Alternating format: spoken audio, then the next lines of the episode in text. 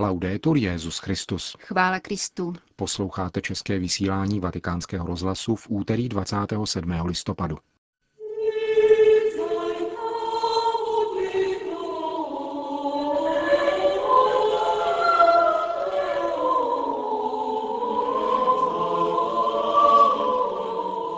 Po krátkých zprávách naší rozhlasové stanice uslyšíte další pokračování vzpomínek koncilního teologa otce Petra Gumpela. Hezký poslech přejí Jena Gruberová a Milan Glázer.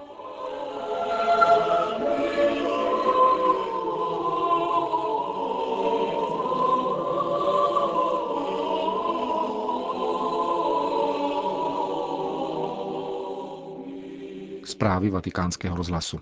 Vídeň. Předseda Papežské rady pro mezináboženský dialog se včera večer zúčastnil otevření Centra pro mezináboženský a mezikulturní dialog krále Abduláha bin Abdulázize v hlavním městě Rakouska. V tomto centru, založeném za podpory rakouské a španělské vlády, má svého pozorovatele také apoštolský stolec. Kardinál Jean-Louis Torán ve své stručné promluvě přijal iniciativu saudsko-arábského krále jako další příležitost k dialogu o mnoha tématech, mezi něž patří základní lidská práva, zejména náboženská svoboda ve všech jejich formách pro každého člověka a každé společenství kdekoliv. V této souvislosti je vám zřejmé, že svatý stolec je obzvláště vnímavý k osudům křesťanských společenství v zemích, kde tato svoboda není odpovídajícím způsobem zaručena, pokračoval kardinál Torán. Informace, nové iniciativy, očekávání a možná i nedostatky dojdou naší pozornosti. Bude tedy úkolem tohoto centra a tam, kde je to možné, také ve spolupráci s ostatními organizacemi ověřovat jejich autenticitu a jednat konsekventně, aby naši současníci nebyli zbaveni světla a nabídek, které podává náboženství ku štěstí každé lidské bytosti. Věřící se musí zasazovat o všechno, co lidské osobě usnadňuje její materiální, morální a náboženské aspirace, řekl dále kardinál Torán a vyjmenoval tři požadavky. Za prvé respekt vůči druhému v jeho specifičnosti, za druhé objektivní znalost náboženské tradice každého, zejména prostřednictvím výchovy, a za třetí spolupráci v tom, aby se naše putování k pravdě uskutečňovalo ve svobodě a pokoji. Kardinál Torán v závěru přislíbil spolupráci katolické církve slovy Benedikta XVI. pronesenými před rokem v Beninu. Církev nabízí svůj specifický vklad, svou přítomností, modlitbou a rozmanitými skutky milosedenství, zvláště na poli výchovy a zdravotnictví, si přeje nabízet to nejlepší, co má.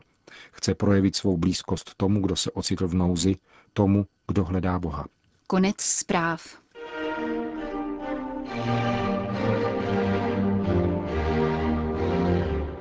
Koncilní teolog vzpomíná.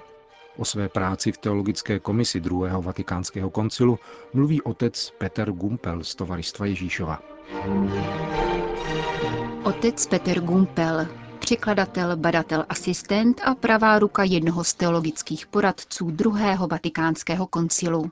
Ve svých pamětech svůj podíl na koncilním dění označuje jako pracovní rovinu tohoto církevního sněmu. Rozhodování však zůstalo na jiných.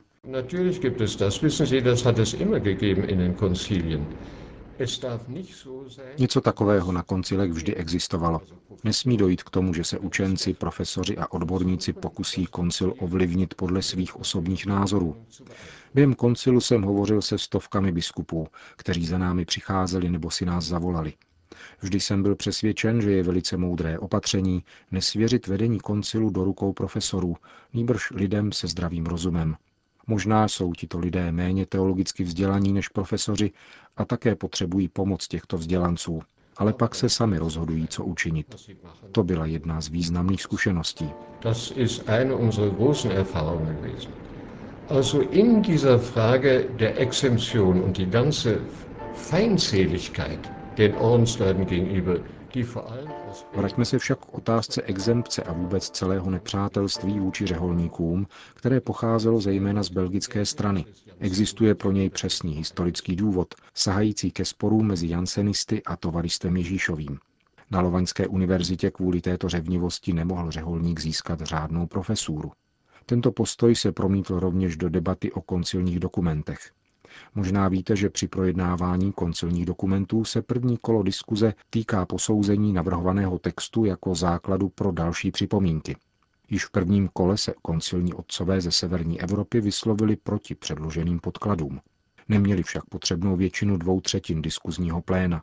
Dosáhli nicméně 60 Jan 23. tedy rozhodl o přepracování dokumentů, včetně dogmatické konstituce o církvi, do které již přípravná komise zahrnula samostatnou kapitolu o řeholnících. Dann kam das folgende, dass wir genau wussten, dass also von belgischer Seite, aber auch von norddeutscher Seite und anderen äh, Schwierigkeiten gemacht wurden gegen dieses Kapitel. Právě proti této kapitole se nejvíce stavili belgičtí i severoněmečtí biskupové. Papež pověřil novou formulací kapitoly dvě komise, teologickou a komisi pro řeholníky. Měli rovnoprávně spolupracovat a mít stejný počet členů i hlasů při schvalování dokumentu. V mezidobí dvou koncilních period mezi 61. a 62. rokem se však najednou stalo, že dotyčná kapitola z dokumentu zmizela úplně. To bylo dvojí velice vážné porušení koncilních stanov a právního řádu. Obě komise měly přece spolupracovat. Kapitolu ale vyškrtla teologická komise, aniž komisi pro řeholníky vůbec informovala. Přitom její členové byli všichni v Římě. Obschon die alle hier in Rom waren.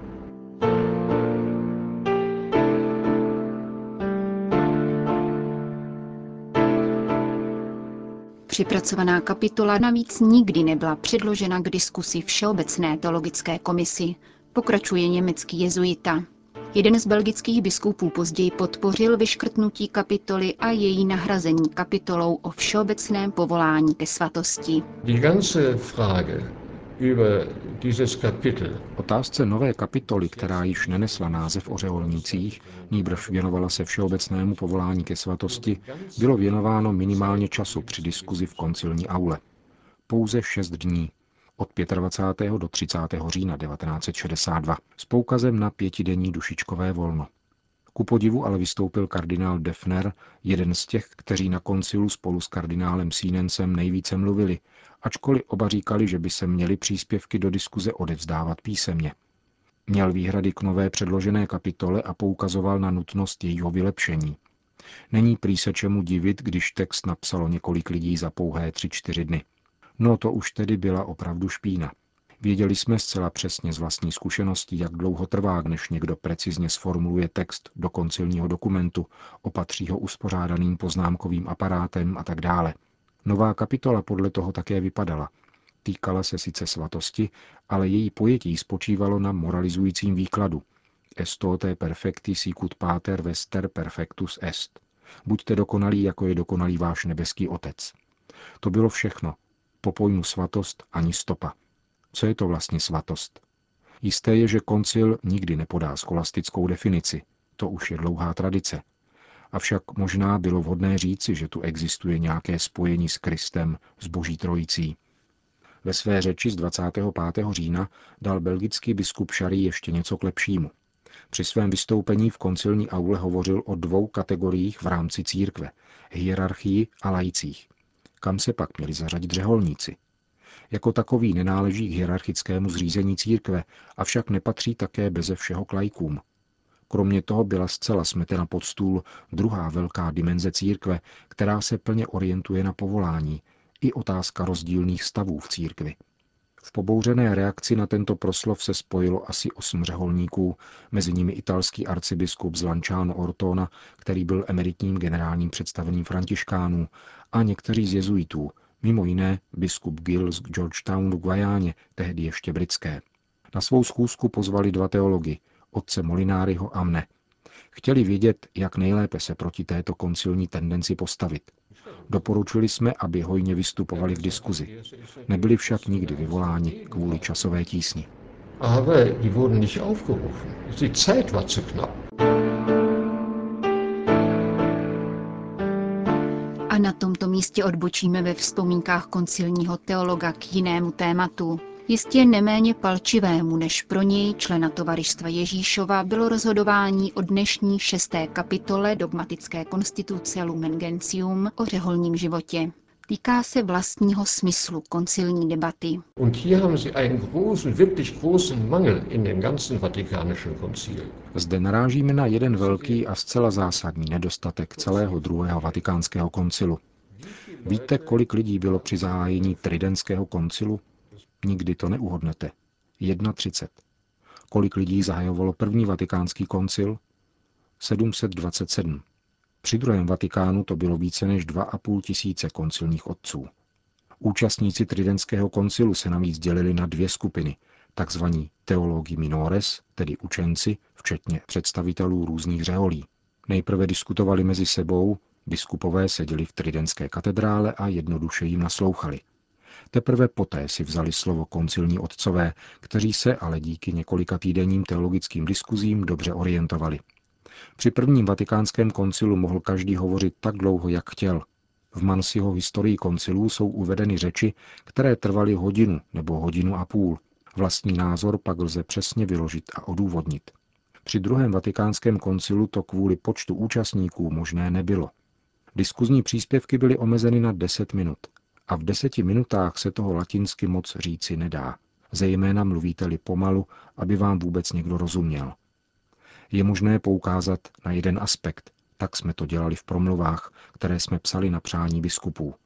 Tento aspekt je pak ovšem nutno uvést do celkové souvislosti. Opakovaně jsme koncilním moderátorům a nakonec Pavlu VI. předkládali požadavek, aby bylo vystoupení v diskuzi prodlouženo na půl hodiny či hodinu a aby se obě strany mohly konfrontovat. Tím by bylo i koncilní plénum dostatečně informováno. Situace totiž byla taková, že jeden mluvil o jedné věci, druhý o něčem jiném. Nikdy se nejednalo o souvislé vysvětlení principů, na kterých celá debata spočívala.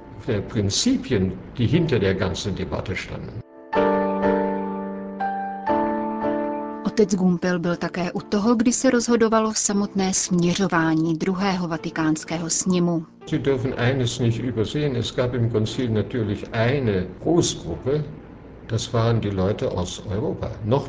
Nelze přehlížet jednu věc. Na koncilu byla přirozeně jedna velká skupina. Byli to lidé ze západní Evropy. Již před koncilem se sešli a radili, na což měli samozřejmě právo.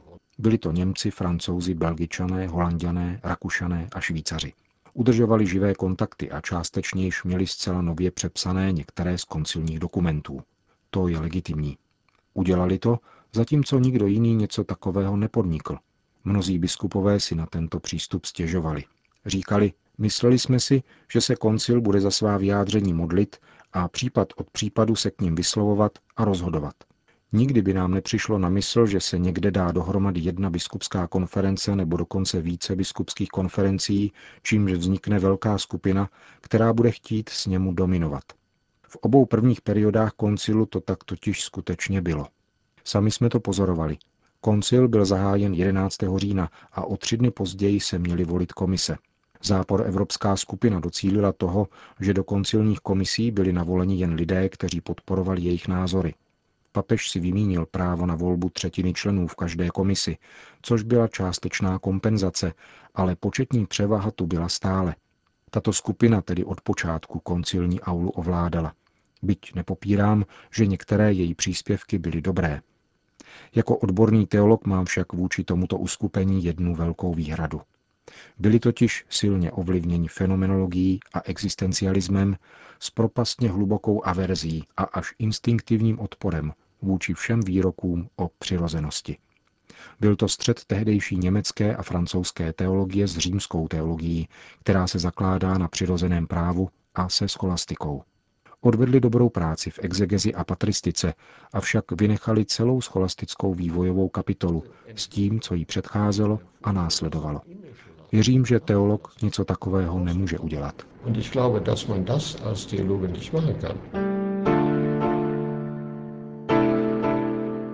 Uzavírá otec Peter Gumpel, který bude o vlivu západoevropských koncilních otců hovořit i příště.